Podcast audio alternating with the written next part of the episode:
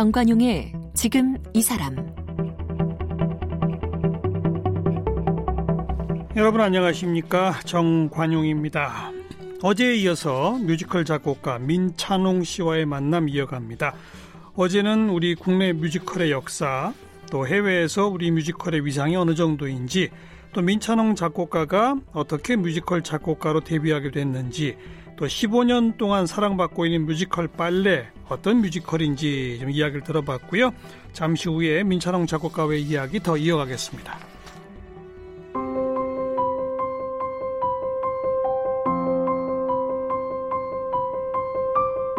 작곡가 민찬홍 씨는 한국예술종합학교 음악원 작곡과를 졸업했습니다. 한예종 재학 시절인 2003년 창작 뮤지컬 빨래의 작곡을 맡으며 뮤지컬과 인연을 맺었습니다. 그 후 로맨틱 코미디 뮤지컬에서 서정적이고 따뜻한 멜로디를 선보였고 가무극 잃어버린 얼굴 1895에서는 클래식하고 몽환적인 음악을 작곡하며 음악적 스펙트럼을 넓혀왔습니다. 랭보, 신과 함께 이승편, 혐오스런 마츠코의 일생 등 뮤지컬 20여 편의 음악을 작곡했으며 음악극과 연극, 영화와 광고 음악 감독으로 활동 중입니다. 교회 음악 작곡 콩쿨, 세일 한국 가곡 콩쿨에서 입상했고 더 뮤지컬 어워즈 작사 작곡상과 예그린 뮤지컬 어워드 음악상을 수상했습니다. 작곡가 민찬홍 씨 원래 뮤지컬 작곡이 꿈이었어요? 아, 뮤지컬을 좋아했어요? 뮤지컬 좋아하긴 했었는데요. 뮤지컬 작곡가가 꿈은 아니었고요. 그럼요. 그냥 저는 어렸을 때부터 작곡을 공부를 했기 때문에 어. 그냥 작곡가가 되는 게 꿈이었긴 했는데 음. 뮤지컬 작곡을 이렇게 많이 하고 살아갈 줄은 사실은 몰랐어요. 어려서부터 작곡을 공부했다고요? 네네네. 어떤 계기로?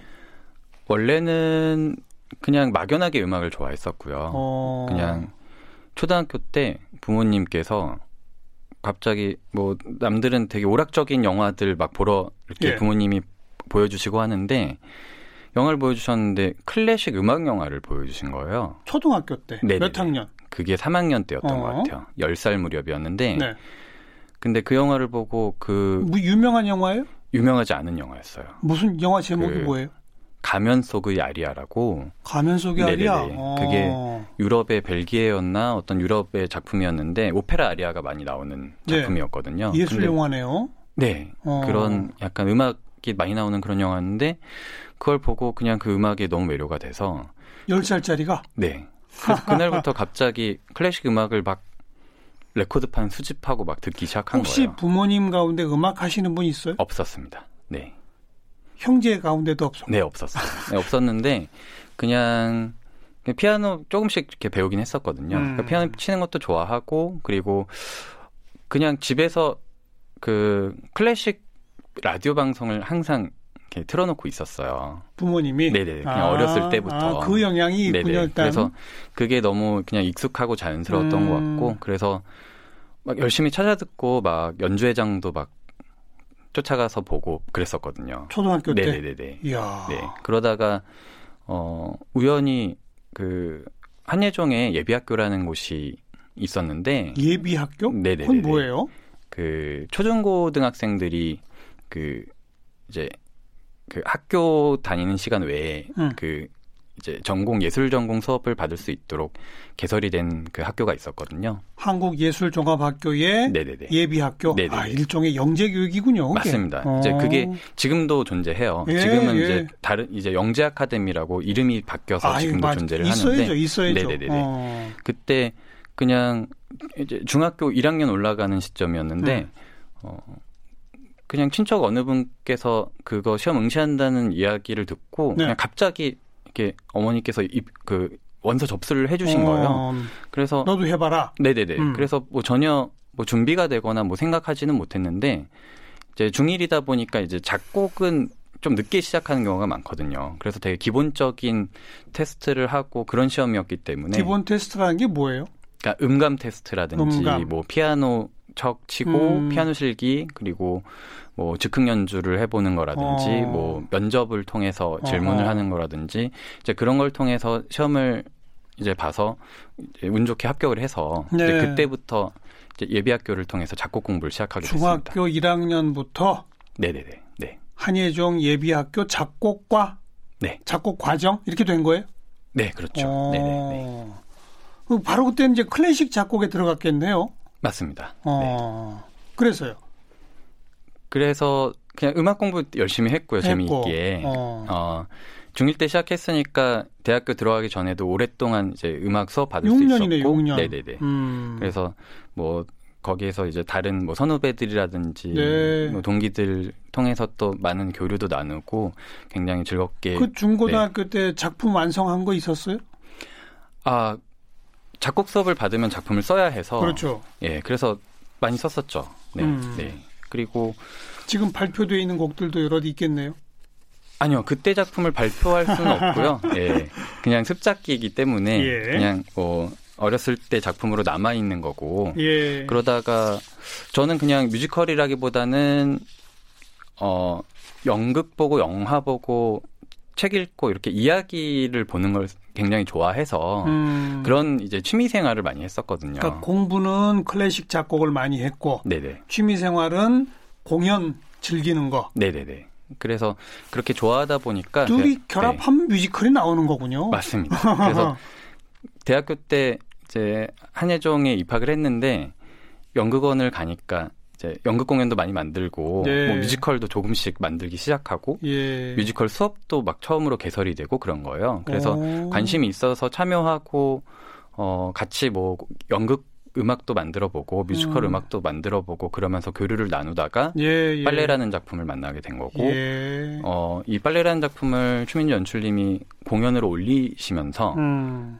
저는 이제 재미있게 졸업 작품에 돕기 위해서 참여를 했던 건데 네. 그냥 자연스럽게 뮤지컬 작곡을 처음 시작하게 된 그렇게 거죠. 됐네요. 네, 네. 처음에 졸업 작품 시절에는 널닝 타임도 좀 짧았고 음악도 몇 곡 안 됐다고요?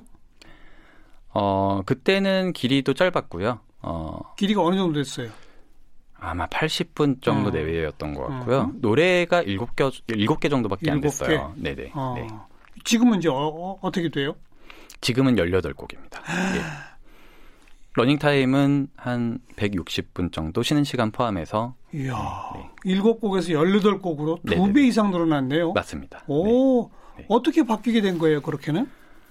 어, 이제 아무래도 졸업 작품으로 썼던 작품이고 예. 어, 굉장히 젊을 때 썼던 작품이기 때문에 예, 예. 이제 처음에는 막 공부가 많이 되고 많이 능숙한 상태에서 작업을 했던 건 아니었어요. 음. 그런데 이야기가 너무 좋고 이 작품의 정서나 표현하고자 하는 전달하고자 하는 것들이 너무 좋았기 때문에 졸업 작품을 올리고 아 이 작품을 더 발전시켜서 키워보자 예. 이제 이런 마음을 추민주 연출님하고 저하고 같이 갖게 됐고 예. 그렇기 때문에 공연을 이제 상업 공연을 올리게 되면서 시즌을 거듭하면서 계속 작품 수정을 했어요. 그렇겠죠. 예, 더 좋은 작품 그리고 더 뮤지컬에 걸맞는 그런 작품으로 탄생을 시키기 위해서 음. 음, 수정 작업은 거의 5차 시즌까지 예, 다섯 번째 시즌까지 계속 거듭해서 음악도 더 늘리고 다섯 번째 시즌이 아, 2008년? 2009년. 9년? 2009년까지. 네네. 네. 네. 계속해서 수정을 하면서 지금의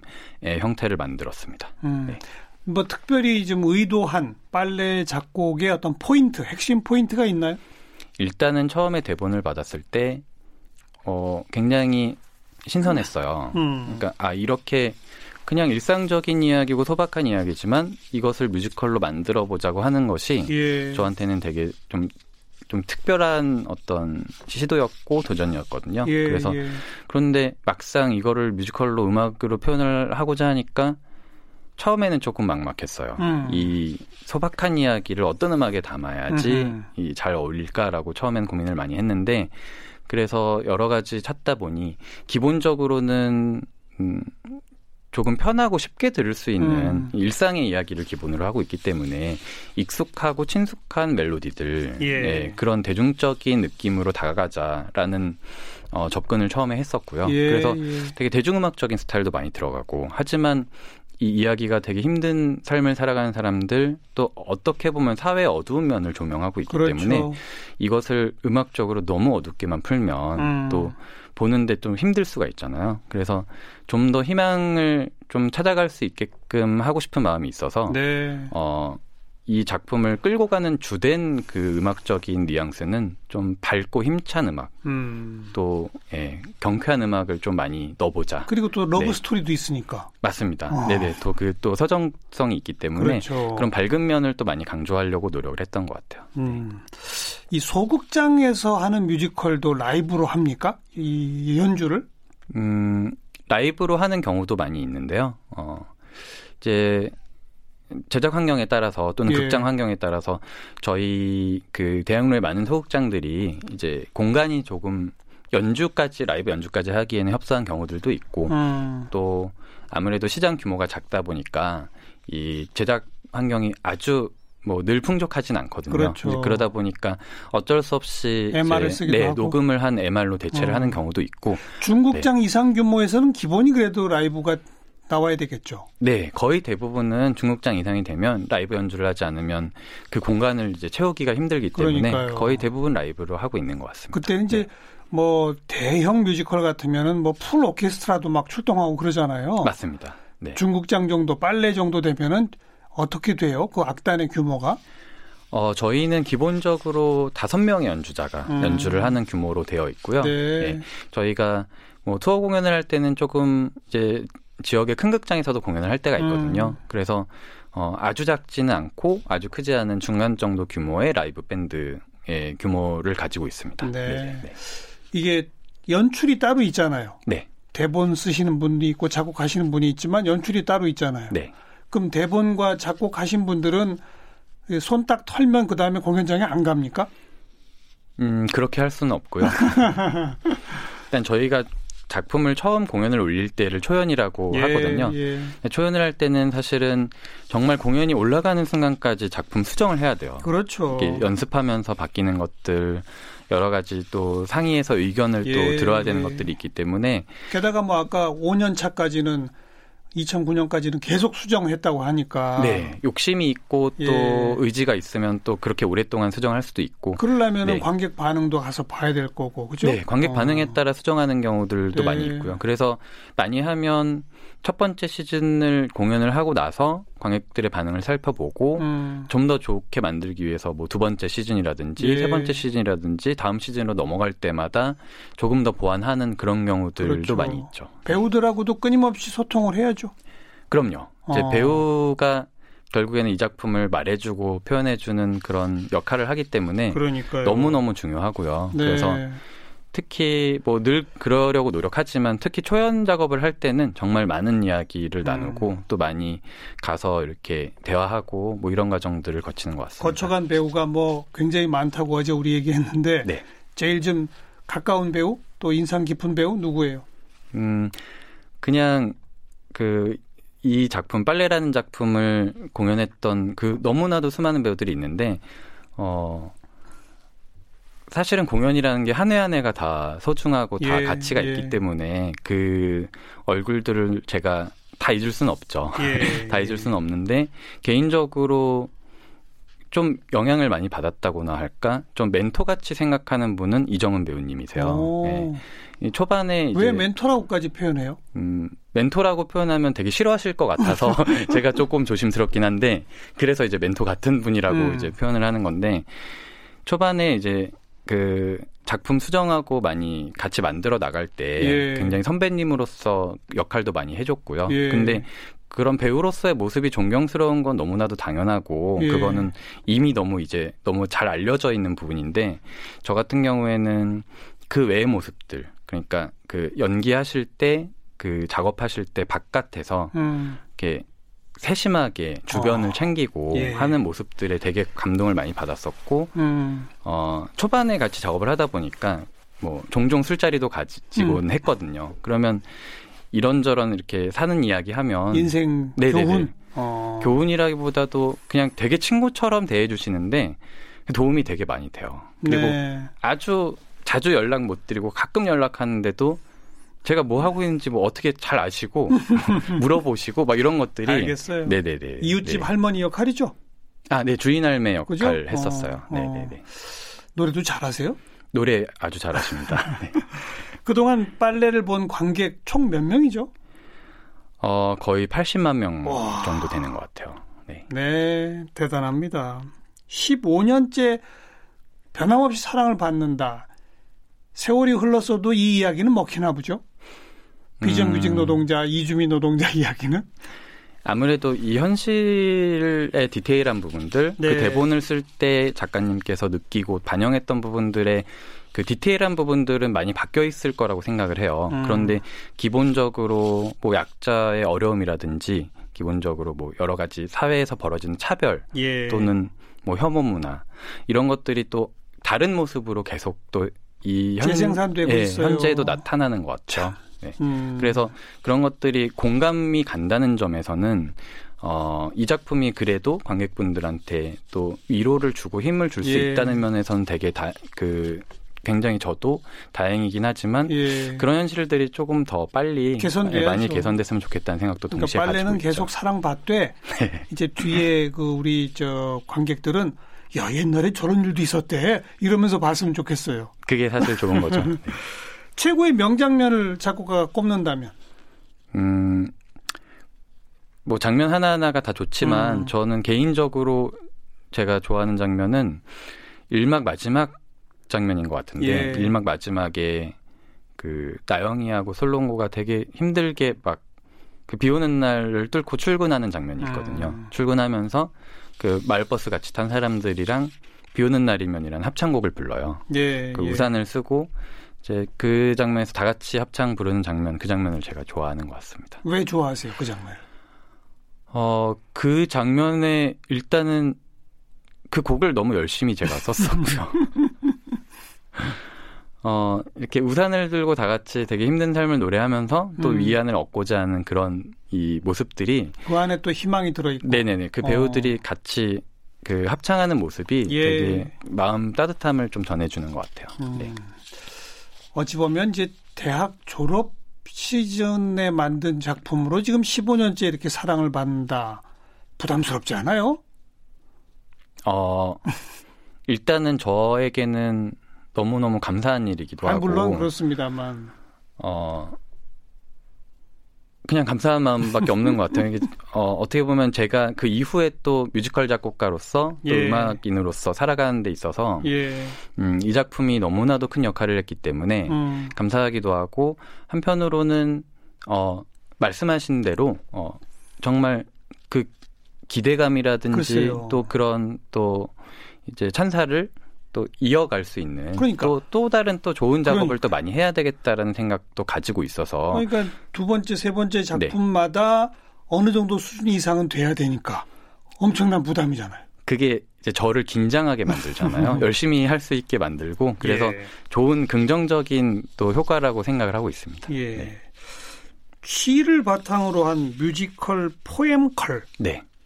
넌 가끔 내 생각을 하지, 난 가끔 딴 생각을 해. 네. 이거는 원작이 시예요? 네, 이게 어. 빨래 다음 작품이었어요. 예, 예. 네, 다음 작품이었는데 그 당시에 굉장히 인기가 많이 있었던 그 원태현 작가님의 음. 시의 제목이거든요. 음흠. 원태현 작가님의 시를 이제 바탕으로 해서 그 시어가 노랫말이 되도록 만든 이제 뮤지컬인 거죠. 예. 네. 그 전에는 시어가 바로 뮤지컬로 된 경우가 없었습니까? 외국에는 있었고요. 우리나라에서 네, 국내에는 처음... 없었던 것 같아요. 어, 네, 네. 이거는 어, 일상 서민들의 이야기가 아닌 그냥 따뜻한 사랑 이야기? 네, 로맨틱 코미디였습니다. 재밌었어요? 네. 어, 굉장히 따뜻하고 뭐 예, 밝은 분위기의 작품이었고요. 네. 또 그냥 의도한 건 아닌데 우, 우연히 의도치 음. 않게 제가 그 시를 바탕으로 한 뮤지컬을 했었는데 음. 불과 또 얼마 전에 또 몇 년 전에 랭보라는 뮤지컬을 했어요. 예, 근데 그 예. 뮤지컬에서도 이제 국내 시는 아니지만 프랑스의 랭보와 베를린의 시를 바탕으로 또 뮤지컬을 썼거든요. 네. 그래서 시하고 좀 인연이 좀 있는 것 같습니다. 음. 네. 그런가 하면 네. 잃어버린 얼굴 1895 네. 명성황후 사건 이야기를 다룬 그죠? 맞습니다. 대형 네. 뮤지컬로 또 진출을 합니다. 네, 이제 소극장에서 작품을 하다가 음. 또 대극장 뮤지컬로 도전을 했던 작품이 잃어버린 얼굴 1895였습니다. 이건 네. 명성황후가 있잖아요. 기본 그 뮤지컬로. 맞습니다. 네. 그거랑 어떻게 차이가 있는 겁니까? 어, 차이가 좀 많이 있는 것 같아요. 어, 일단 기본적으로 명성황후가 사진이 남아있지 않다. 그리고 네. 사진이라고 밝혀져 있던 것이 실제 본인의 모습이 아니고 예. 사진 찍기를 극도로 거부했다라는 기록이 있어서 음. 그 기록을 바탕으로 왜 그랬을까 이 미스터리를 풀어가는 구조로 되어 있고요. 어. 그 다음에 어, 명성황후라는 인물이 중심이긴 하지만 그 시대에 어, 시, 그 시대를 보여줄 수 있는 수많은 인물들의 군상과 음. 그 다음에 권력층뿐만이 아니라 이제 민중들의 그런 모습들 까지도 같이 보여주면서 그런 민중들의 눈으로 네, 또 네. 감정이입을 할 수 있게 만들어진 작품이고요.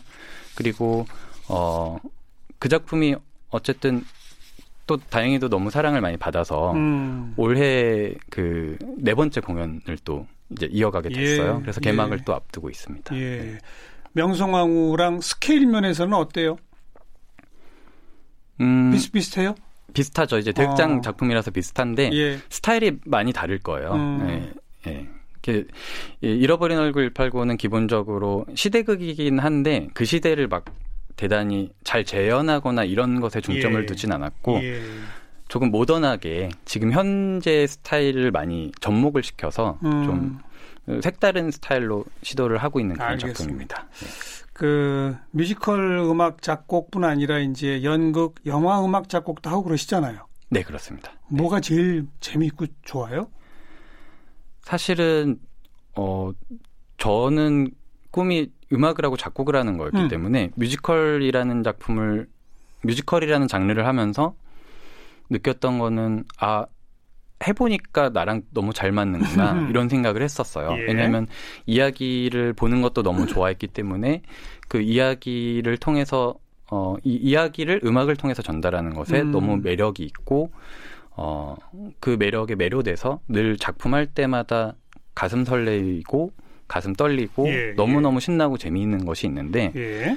사실은 음악도 마찬가지거든요. 그러니까 어, 다른 장르의 음악을 하더라도 너무 재미가 있어요. 오. 어. 그래서 어떤 것이 더 재미있다, 어떤 것이 더 좋다라고 규정하기에는 조금 힘든 것 같고, 네. 다만 뮤지컬 작업을 많이 하다 보니까 어, 뮤지컬 작업을 할 수 있는 기회들이 좀 많이 찾아오고 그렇겠죠. 이제 다른 분야는 상대적으로 좀 적은 횟수로 네, 이제 네. 작업을 하게 되는데 네. 그렇게 다른 분야를 할 때마다 근데 너무 새롭고 또 신선하고 재미있는 거예요. 그래서 도전하고 싶은 마음이 들면서 그래서 꾸준히 그냥 네. 틈날 때마다 다른 작업들 같이 하고 있는 것 같습니다. 뭐 우리 베토벤 같은 아주 본격 교향곡 이런 것도 좀 쓰고 그러셔야지. 음 이제 뭐 교향곡이 될지 뭐가 될지 모르겠지만 예. 어뭐 어떠한 또 새로운 형태가 됐든 뭐 계속해서 도전하고 또 알겠어요. 만들어 나가는 예. 본인에게 예. 뮤지컬 작곡가로서는 좀 상당히 영감이나 도움을 줬다 네. 싶은 음악 있으면 하나 마지막으로 듣고 오늘 인사할까요? 네네. 어, 너무 많은 작품이 있어서 추천하기 어렵긴 하지만 음. 어, 뮤지컬 작곡가로 정말 전 세계에서 가장 사랑받는 작곡가 중에 한 사람으로서 스티븐 손다임이라는 작곡가가 있어요. 예. 가장 대표작이 스위니 토드라는 작품이 국내에 가장 잘 알려져 있거든요. 스위니 토드? 네네네. 어떤 그, 얘기죠 이게? 어 어떠한 그 빅토리아 시대에 예. 그 살인마 이발사 이야기. 예, 아, 네네. 알겠어요, 그, 알겠어요. 네. 어, 살인마 이발사니까 금방 알겠어요. 네네네. 음. 그러니까 국내에서 공연까지 돼서 또 예. 공연도 인기를 많이 끌었던 작품인데 예. 너무 너무 훌륭한 작곡가여서 네, 제가 이 작품을 예, 이 작품에 나오는 노래를 음. 예, 추천을 드리고 싶습니다. 그러니까 스위니 토드에 나오는 음악 가운데 네네네. 어느 한 어느 어느 대목 아 뭐. 조아나라는 넘버가 있는데 어, 어 러브송이에요. 음. 매우 아름다운 노래고요. 이 작품을 떠올리면 떠오르는 음악이어서 대표곡이로군요. 네네 맞습니다. 이, 이 곡은 뭐 우리 민찬홍 씨한테는 어떤 영감을 줬습니까? 일단은 손다임이라는 작곡가가 너무 그 모범이거든요. 뮤지컬을 하는 사람한테 있어서는 정말 교과서적인 교과서? 네, 배울 게 너무 네. 많은 작곡가이기 때문에 네. 뭐 말할 이루 말할 수가 없죠. 알겠습니다. 네. 앞으로 좋은 뮤지컬뿐 아니라 어, 정말 다양한 모든 분야의 왕성한 음악 작업 기대하고 지켜볼게요. 오늘 고맙습니다. 네, 감사합니다. 작곡가 민찬홍 씨였습니다. mea maxima culpa, mea maxima, maxima culpa. Deliver me, release me, forgive me. restrain me, evade me.